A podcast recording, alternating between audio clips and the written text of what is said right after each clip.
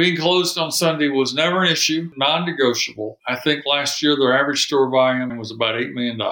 In terms of how that plays out in the culture, it is a inclusive, open, culture. There's no discrimination, but people understand, hey, this, this is what this business stands for. I mean, the corporate purpose is very clear to glorify God by being a faithful steward of all that is entrusted to us and have a positive influence on all that come in contact with Chick fil A.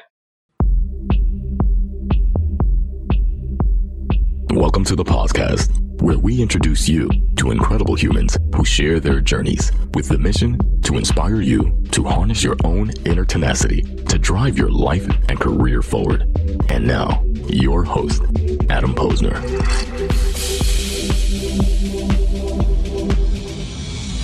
Hey, everybody. Welcome back to the podcast where I bring the best and the brightest from world of business, marketing, and personal growth to help you harness your inner tenacity and drive your career forward.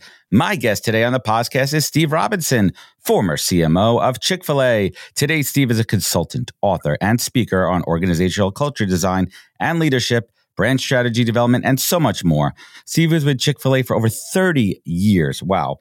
And during Steve's tenure, Chick fil A grew from 184 stores and 100 million to over 2,100 stores and 6.8 billion and became one of the most iconic brands of our time. And prior to joining Chick fil A, he served as the director of marketing for Six Flags over Georgia Theme Park in Atlanta. And there's a lot to cover, and I want to take full advantage of my time with Steve. So let's get to it. Steve, welcome to the podcast. Thank you. Thank you. Thank you, Adam.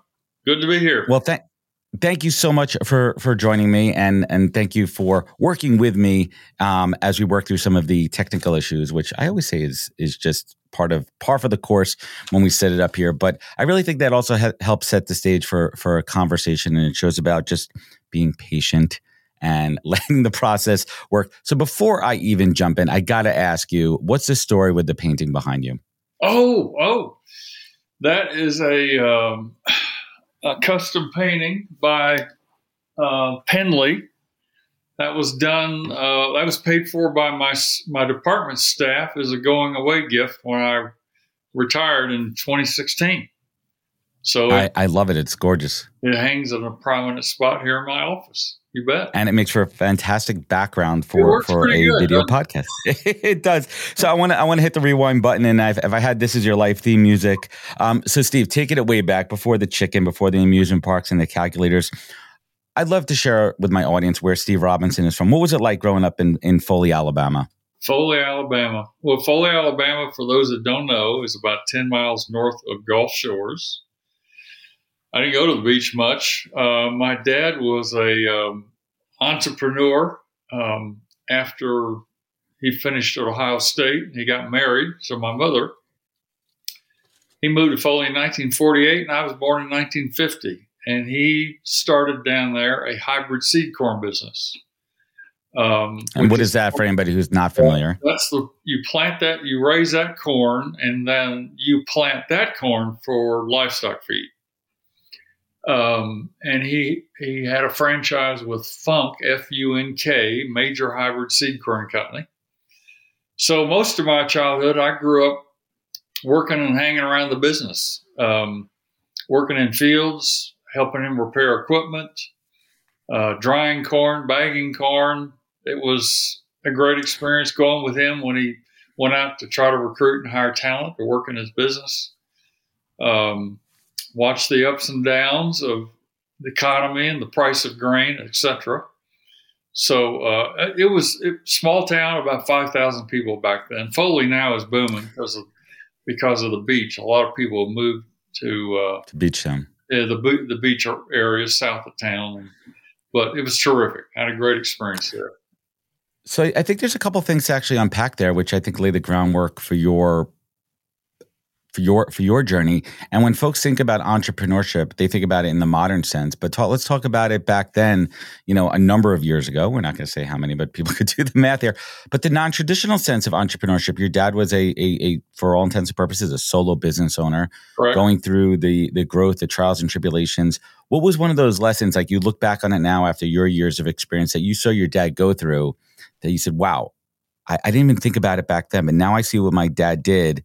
And I absorbed that lesson and applied it during my career. Yeah.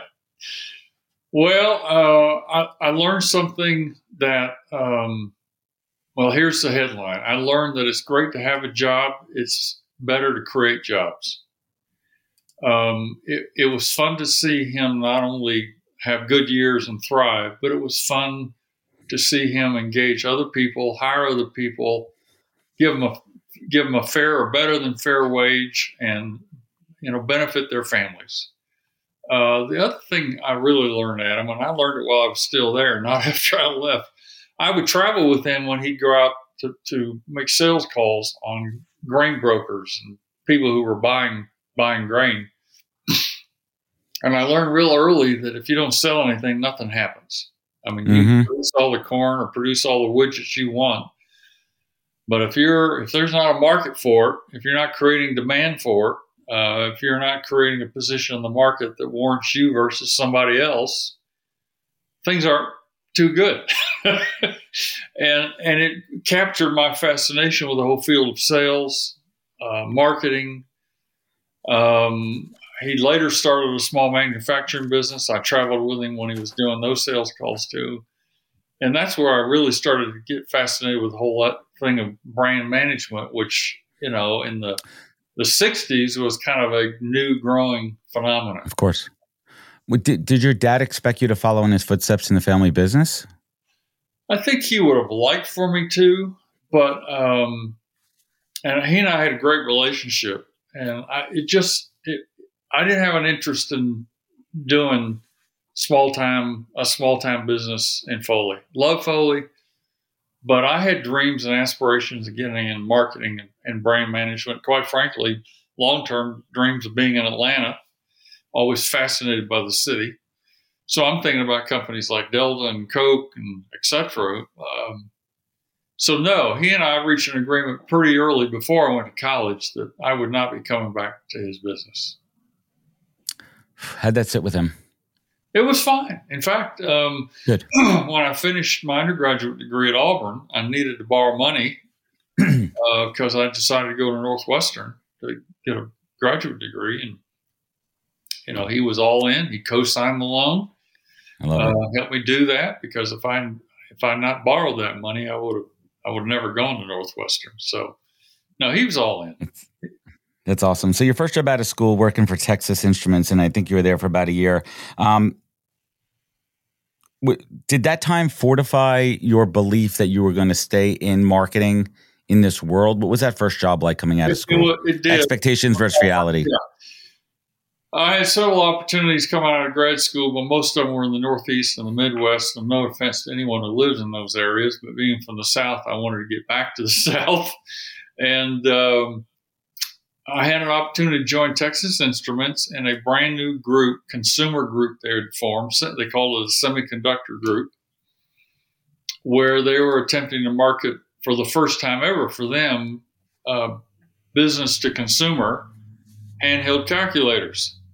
TI is the TI yeah, model. Yeah, right. TI eighty three. It was the, it was the Apple of our day. You know, it was the iPhone of our day. And uh, so I went into that group, and I within a year I got exposed to direct response marketing using magazines and direct mail. Again, you don't sell anything, nothing happens. But culturally, uh, what I discovered was TI was very engineering focused. And they didn't really get the whole idea of building a brand, building a prop, product proposition where you could actually get a premium price for it and so we're we're actually moving goods, moving high volumes of, of calculators. And my my responsibility was scientific calculators. So I was mm-hmm. marketing to engineers and mathematicians, architects, etc. And we're selling. Uh, well, they start wanting to reduce the price, um, which, in my mind, after coming through graduate school and studying great brands, was counterintuitive. But what do you want to do if you have a great brand? You build its product is perceived value and get a premium price. Mm-hmm. Frustrated me. And uh, I was only there about a year, and the phone rang one night. I'm still at the office, and it was Dan Howells, who was director of marketing for Six Flags Over Texas. He called you at your in your office because yeah. back then that was probably the only number he had to reach you at. right? He, they probably went through the directory, right? I was like, well, the, I actually went through his brother because ah. I had gone to grad school with his brother. Uh, there you go. So you had the person. It wasn't just a, a, a cold, complete cold no, call, no, right? Of course. Call. He found out about me through his brother, and he said, it. "Look, I don't know how's it going over there at TI, but I need a sales and promotions manager here at Park. Would you have an interest in talking?" So the long of the short story was, I said, "You know what? If there's any company that's brand oriented at Six Flags, they were actually very good at it." And I interviewed for a whole day. And at the end of the day, they offered me the job, and I took it. Now, now, now, back then, was, was there a concern about, hey, you know, back then it was one of those things where like you don't leave a company after, you know, one year or, you know, it was people who work at Ford forever or GE. Did that go through your mind at all? Or were you like, no, this is a better opportunity. It's, fo- it's more focused on what I envision my career directory going. And you know what? I'm going to do it. It it was the latter. Um, uh, first of all, the people at TI were very gracious. I told them that I wanted to go there, why I wanted to go there, more brand oriented culture. I felt like I learned something fresh at Six Flags, which I certainly did. And, and the corporate VP of marketing for Six Flags had a brand background. I saw in him a potential really good mentor. And and Dan Howells, who was the director of marketing Six Flags, Six Flags over Texas, had gone through the same program I went through Northwestern. So I, I I liked him, and I had a feeling I'd probably learn something from him. So no, it, it, it wasn't a problem, and I, I went because I felt like I'd it'd be another step to really learning something. Yes. That's and that's interesting. So let's talk about that time at Six Flags for for a moment. And I could only assume that was a great stepping point in learning about customer centric brand marketing, Yes. um, hospitality. yes. Um, but I also want to get a sense of would you learn about leadership and and how that laid the groundwork for the future. Yes. Well, at the time, I think Six Flags had six or seven parks, and I got to interface with not only the, the leaders at the the uh, Texas park, and then later the Georgia park, because I got sent to Georgia in 1977. Uh, but I also got to interact with leaders in, in almost all the parks, and I saw the whole dichotomy of leadership style. Um, I saw leaders who were very strategic focused. I saw leaders who, quite frankly, didn't show great value um, to their people. Um, I show I saw leaders who were very focused on customer centric data and informing uh, the, the the the brand and making decisions around the brand, which was terrific learning. I saw the whole use of media mix. I saw the use of promotional partners.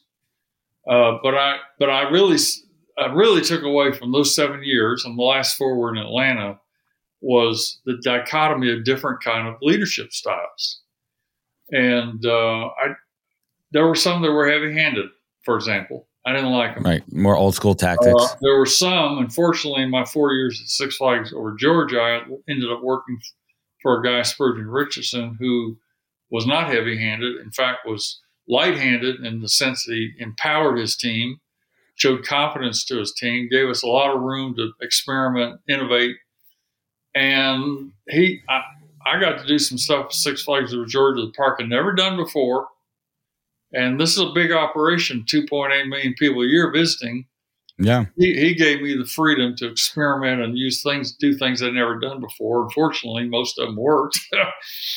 um, so that was a, that was an awesome learning. It was the first of one of those experiences where you know what, if you attract great t- talent to your team, I would, I'm not saying that I was necessarily great talent, but in Spurgeon's mind, if he attracted the team he wanted, he was going to be thoroughly involved in planning but he's going to give them a lot of room to do the work. And that was a major takeaway from Six Flags. Plus the whole the whole cultural context of developing a brand that is customer centric, that's trying to respond to the customer, keep the brand fresh, relevant, etc. Steve, what was one of those those hard those hard lessons learned the hard way during your time at Six Flags? I mean, let's talk about mistakes because I don't think we talk about mistakes enough Yeah. and, and Yeah. how we learn and grow from them. Well, it's interesting. I had an experience with a promotion, a couple of promotions at Six Flags. They were discount promotions. Um, one was with Coke. I forget what the other one was, but they were discount ticket offers. And they, quite frankly, they worked too well. Um, they generated a lot of gate, a lot of traffic, but they actually hurt our cash flow. And um, ironically, in my second year Chick fil A, if you recall from my book, uh, I had a similar experience with a promotion that, that followed all the norms of fast food marketing with discounts, coupons, and newspapers and direct mail. And it worked too well, and and it went over. And worked budget. too well. They worked too well, and it went over budget by two million dollars, which back then was Whoops. a lot of money. So interesting how apparently I'm a slow learner. In both of those organizations, I learned this whole idea of discounting and couponing. Number one, you can't control it; it can get out of hand. Number two, you create a customer dependency upon dependency upon it, and related to that, you actually undermine the perceived value of your brand. Must not be worth full price. Mm-hmm. And um, and so after that experience, Six Flags, and we come back to the park. Um, I I went to Spurgeon and I said, look, I want to see if we can't develop um, hospitality experience, in park experiences, and a communications campaign that positions the park as being worth full price.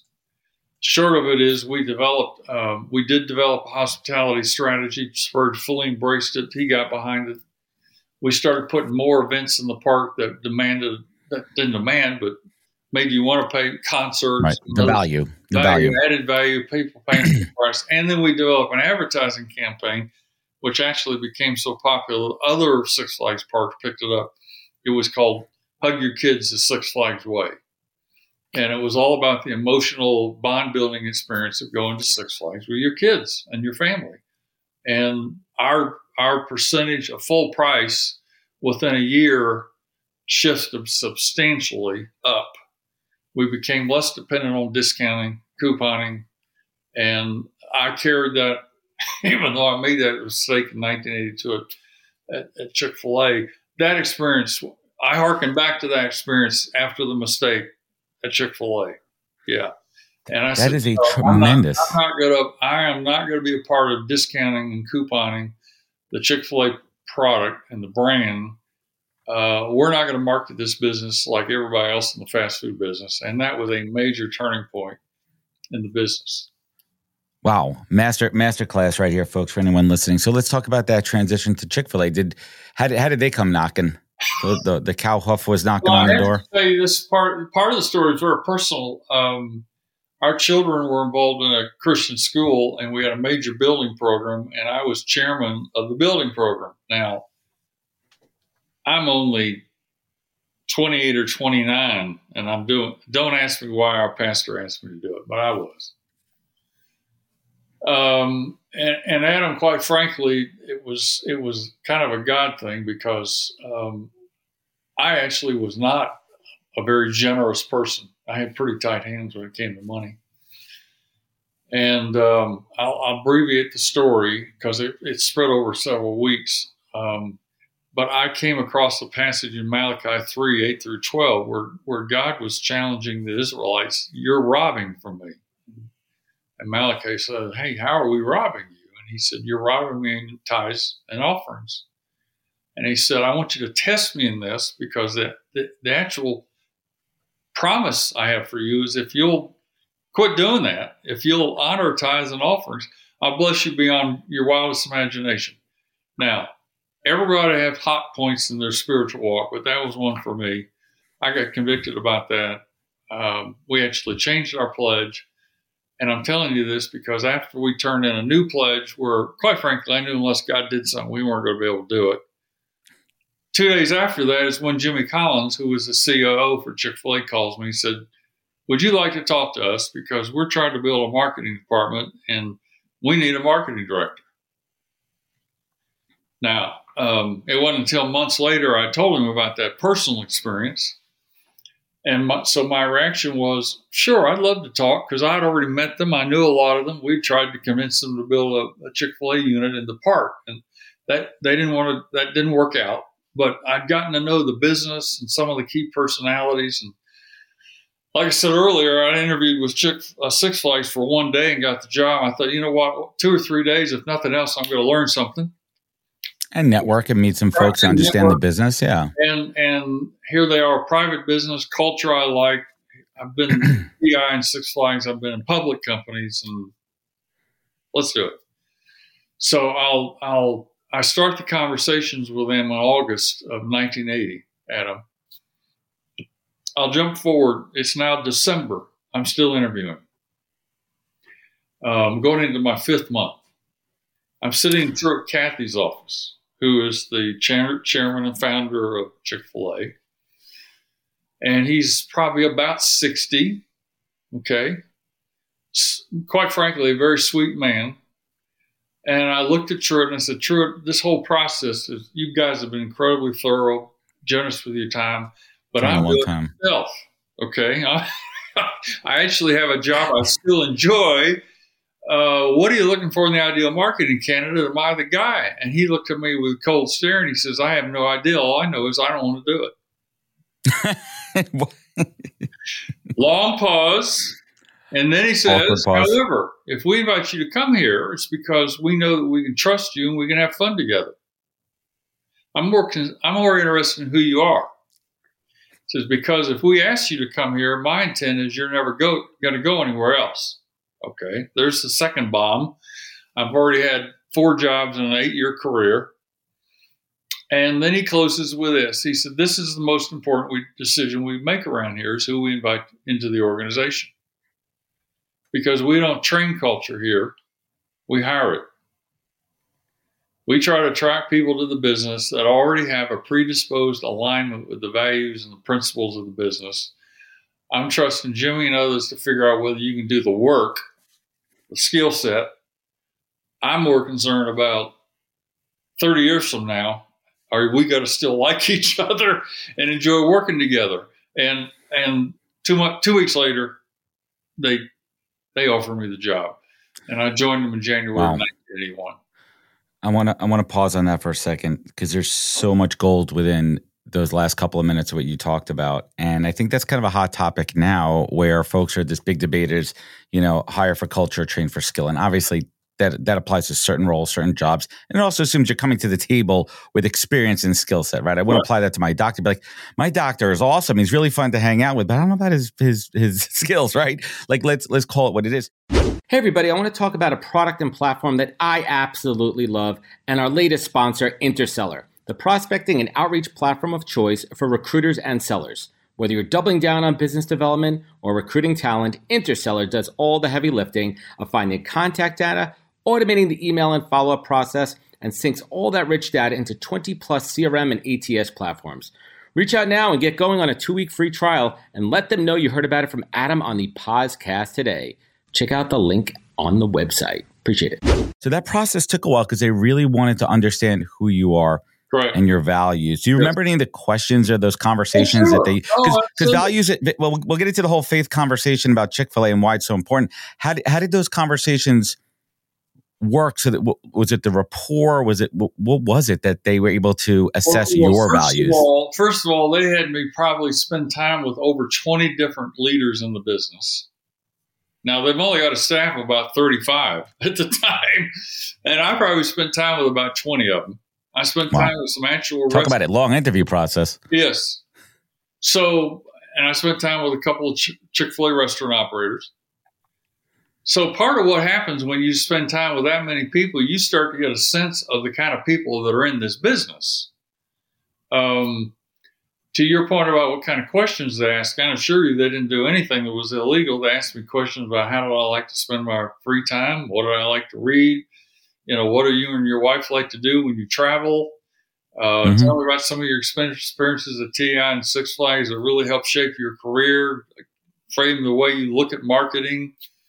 Um, how did you go about uh, recruiting, selecting, and developing the talent you had at Six Flags? Because I noticed you got a staff of about 50 people. Okay.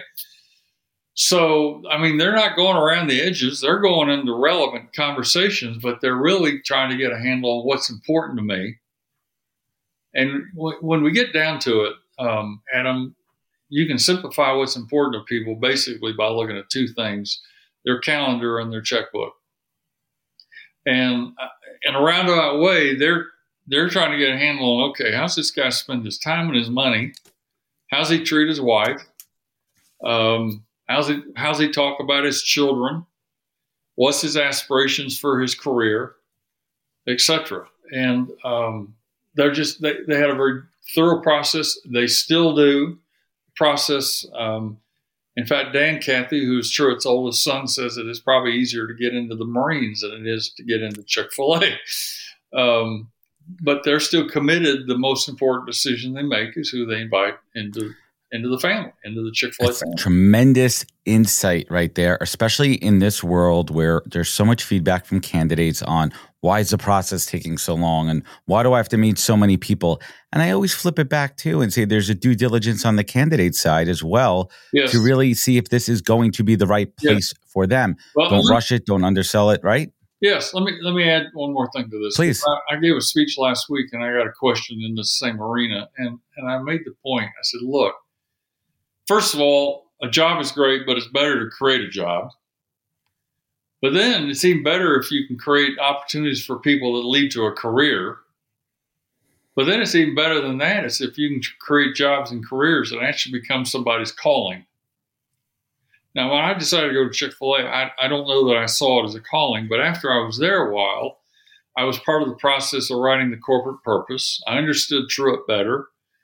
Uh, I understood what we wanted to do in the marketplace in terms of serving customers. Uh, it, it became, for me, and I think for a lot of people, Chick fil A became a calling. Now, what do I mean by that? The, the career became a platform to do more than just my job it became a platform to serve my family, to serve other people, to serve the community, Community. to serve the church, uh, to serve other ministries that we cared about or other organizations in Atlanta.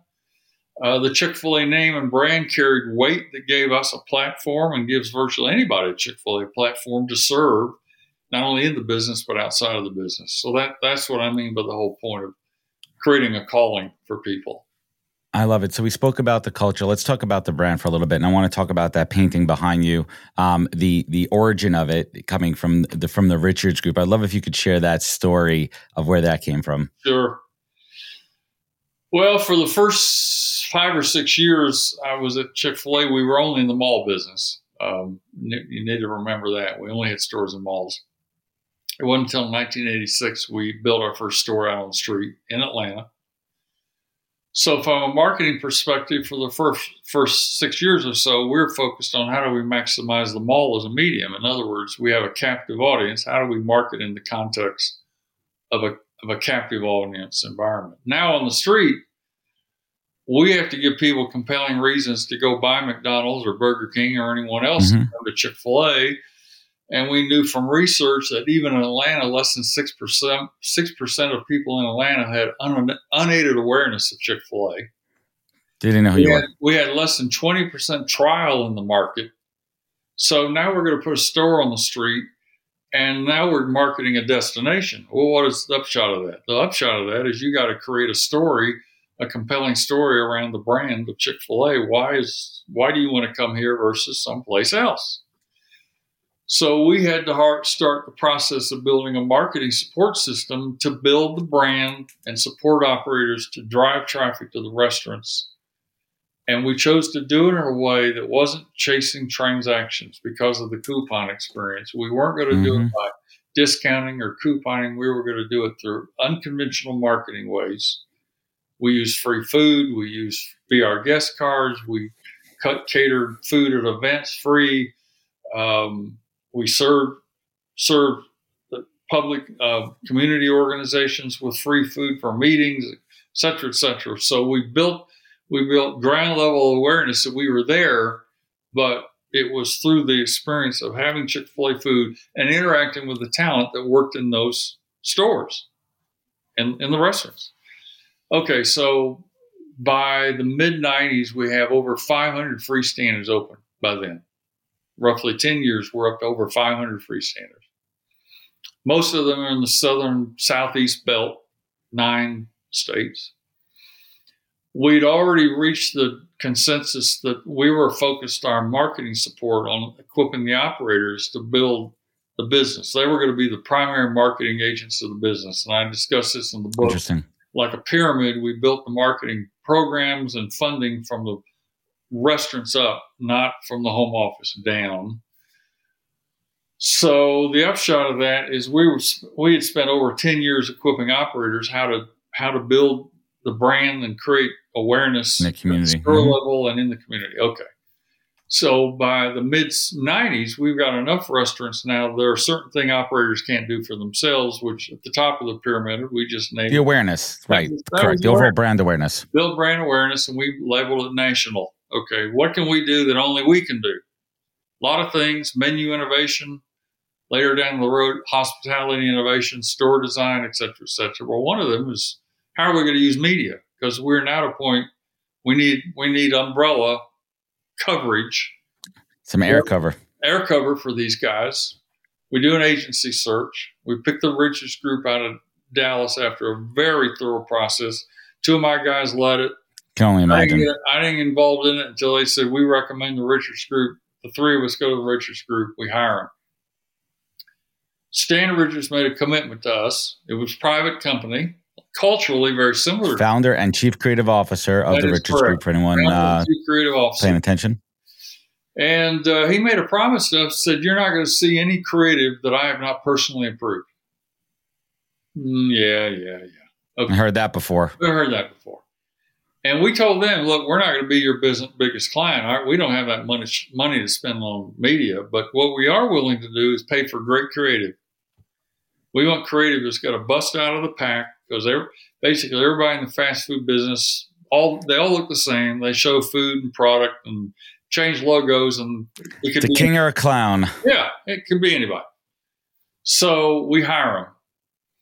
And as the major media platform, the only one we could afford, we went to billboards and we went to 3D billboards. And we experimented with two or three creative concepts that were a big hit in Dallas uh, rubber chicken up on the billboard, and the headline was, "If it's not Chick Fil A, it's a joke." Uh, big mm-hmm. rubber chicken. I had another one in Atlanta. We opened our first double drive-through. We bought a board right by the store, and we got Wait. two 3D board cars coming through the board. Um, Chick Fil A drive-through here, real simple. How did how, how did they how, see how did how did they find rubber chickens that big? I can't imagine that process. They were, they were actually fiberglass. It was actually fiberglass. Yeah. Anyway, yeah. so they're starting to hit some home runs with their creative force. And about nine months into our relationship, they send us six new board concepts because basically that's all we're doing. One of them is this thing behind me pencil drawing, eat more chicken, two cows. It's laying on my desk. I when I see it, I absolutely go nuts laughing.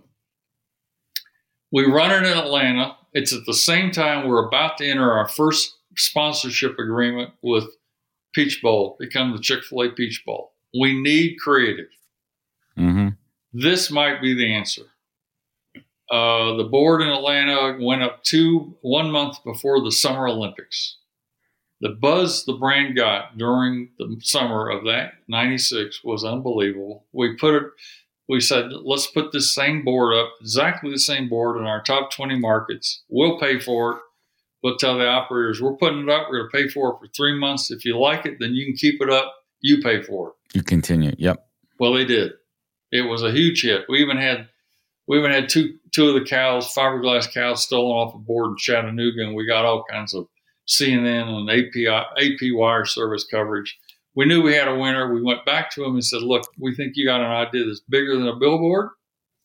Would you would you flush this out where the cows are our brand, our bovine spokespeople? They're they're they're the ambassadors for the brand. Uh, it's funny. It breaks through the clutter. It's taking a pot shot at the burger guys without being offensive. We love it. What's it look like in other media it's in good taste. in the store? Everything. They did that, and three months later, they showed us stuff we absolutely loved. And so the short of that story is I got to work with them for 22 years on keeping that campaign fresh, funny, relevant. Yeah, that's a good client. Yeah, that's a good client right there. Well, and, and and just kind of on, on the on the on the flip side of that, curious because I'm in a service based business too. What did they do well as far as managing that relationship? with you and Chick Fil A well? Man. One of the things uh, he did, Stan did, was every time they they worked on new creative for us in a four month cycle. So we were committed to keeping the creative fresh. So we'd see fresh campaign ideas every four months. We'd come to their office, and he would every time he would assign six creative teams, art director and writer, six teams to work on the next campaign idea. May the best team win. And we mm-hmm. would only see the stuff Stan loved. And um, so, first of all, we saw a lot of, we had a lot of creative options to look at, none of which he didn't like. But I, but the, one of the unique things about them was if we if we didn't think see anything we liked, and by the way, the test was pretty simple. If we didn't laugh, we didn't like it. Um, if there's stuff, if we didn't see anything we liked, we tell Stan, we just don't think you're hitting it. No argument, no pushback, no attempt to sell us on something, which I've been through with other agents. Oh, you're not getting it. This that. Said no problem. We'll go back. We'll do it over. And uh, now that didn't happen very often, but it did happen two or three times in my total career time with them. And they understood our priority was great creative they understood it had to fit the brand. It had it had to fit the Move manifesto, which was the strategic platform for the campaign. And if we didn't think it did all that, no problem. And the service team, uh, the account team on the business, went with us to all of. I mean, we have focus groups; they're there. Uh, we go out and have major regional or national meetings with operators. They're just, they there. They're there. So they embedded themselves in the business. They listened to customers. They listened to the operators. So when they came to us with great creative, it was almost always on strategy. And it was because they understood the business and they listened and watched before yes. they didn't they didn't create based on their pre- preconceived notions of what they thought the consumer would want. They actually went out and watched yes. and listened and yes. observed. That's and, that's incredible. And they understood that we and they together had stumbled onto an idea that was an iconic idea, and they wanted to be a good steward of it. Fascinating. Let's shift. Let's shift gears for a moment. I want to talk about what it means biblical culture. Um, and up here in the Northeast, it was one of those things when the Chick Fil A started coming up here. It took us a hot minute to be like, wait a minute, it's closed on Sunday, and to wrap our heads around the. Re- it, it, was interesting, right? Yeah. And it's also an amazing concept that a store could do, so, uh, a brand could do so well, being open six out of seven days a week, because of that commitment to the faith. Yeah. I love if you could share with the audience the the the ethos and the thought behind having a, a a biblical corporate culture, and maybe some of the challenges that you had when you start to expand outside of your your comfort zone. Yeah. Well, to understand that, you've got to go all the way back to the founder. Um, Truett Cathy um, was a believer. Uh, he he was a professed Christ follower, or was he on a soapbox talking about it? No, he believed in living out his faith. Uh, he believed in earning the right to be asked, "Why are you different?" Um, now, Closed Sunday was probably one of the most overt things he did. Um, and that happened because he and his brother started his first restaurant in South Atlanta called the Dwarf House. Uh, it was a diner. It was small, thus the name. And literally, after the first six days of operation, Saturday night, they looked at each other and said, Truett said, I don't want to work tomorrow. And his brother Ben said, I don't either. And Truett said, Well, you know what? I don't want to ask our people to work if we're not willing to work. Let's close. And Truett would often say when he gave speeches that it, he, they decided that if they could make a good living in six days, then they were on the wrong business.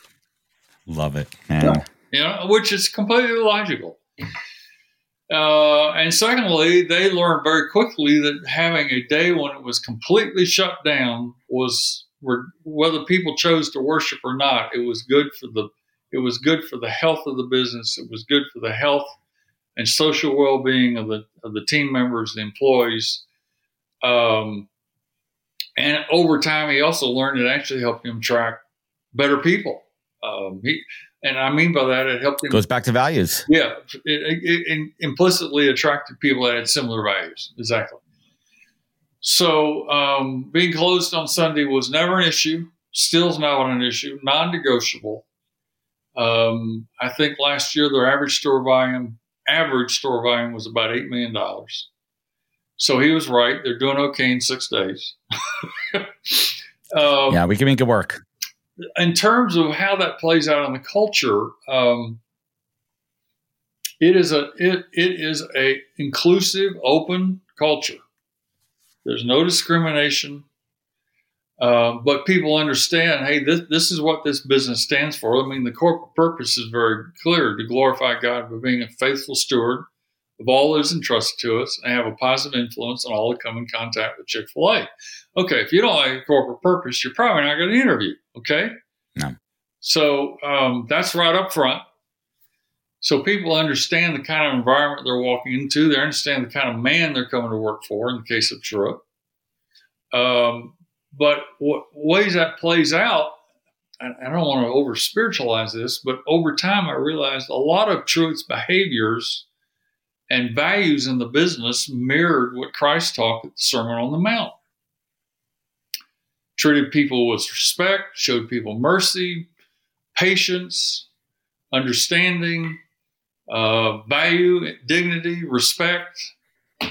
Um, and he, powerful, he, he, helpful, supportive. I, I want you to have I want you to have a career, and as I said earlier, I want you to have a job where it actually becomes a calling, and you feel led to be here, and you don't want to leave. Um, so, what happens if you have clarity about your culture? Let me get to the the real benefit of it. If you have clarity about your culture, and what I mean by that is the purpose, why you exist, which I just quoted the key values that are important to the man, the leader, things like teamwork, stewardship, integrity, fun, um, excellence. Those were the top five. What happens if those are very, very clear and they see leaders living those things out?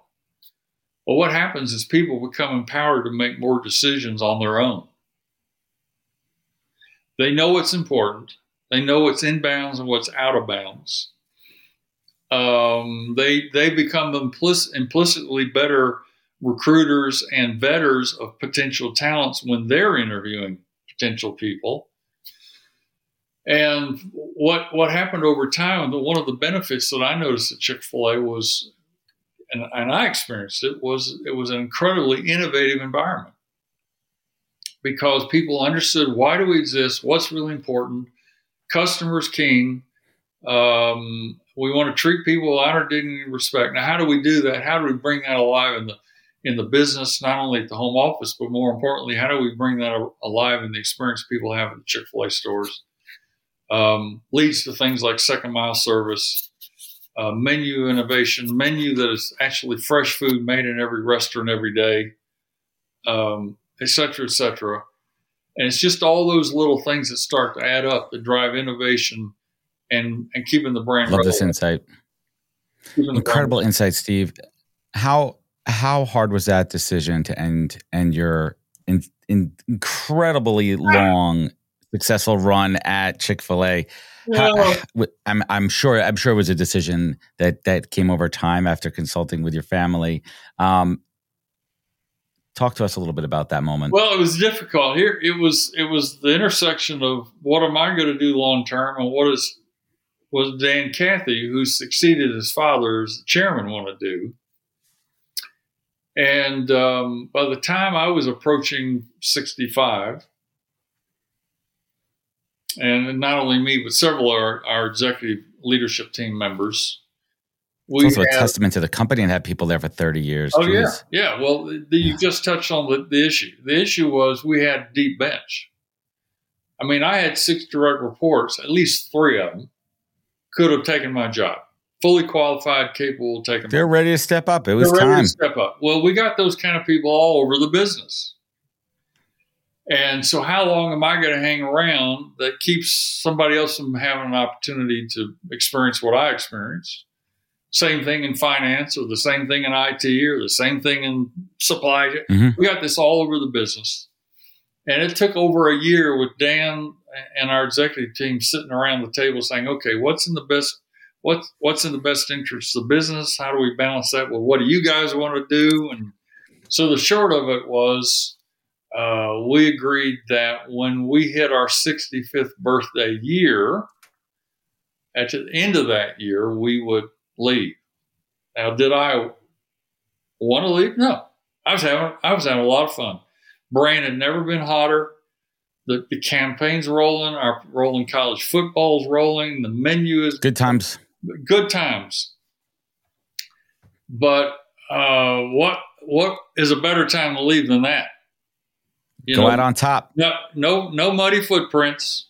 I wish Tom Brady got that message, right? My, yeah, that's right. I'm not leaving a mess for. I'm not leaving a mess for my successor. The brand has no. momentum. You set them up for success. Correct. So then, what Dan did, to his credit, was ask two or three of us uh, to stay on the board because he he had formed a not just an advisory board, but it evolved. It became a, a fiduciary board. So I, I served three more years on the board. So I still had interaction with leaders. I still had mentoring roles with key leaders. Um, quite frankly, I didn't have to spend any, much mentoring time with my successor because he'd already been on my leadership team for over a decade. And he mm-hmm. he knew what we were doing. He knew why we were doing it. He knew the playbook. He knew the playbook. And um, so then, that's tremendous. After 38 years, he had it all up, including the board. I decided I'm going to walk away. I wrote I wrote my book uh, in 2019. COVID kind of slowed. Yeah, thank you very much. Covert cows and Chick Fil A.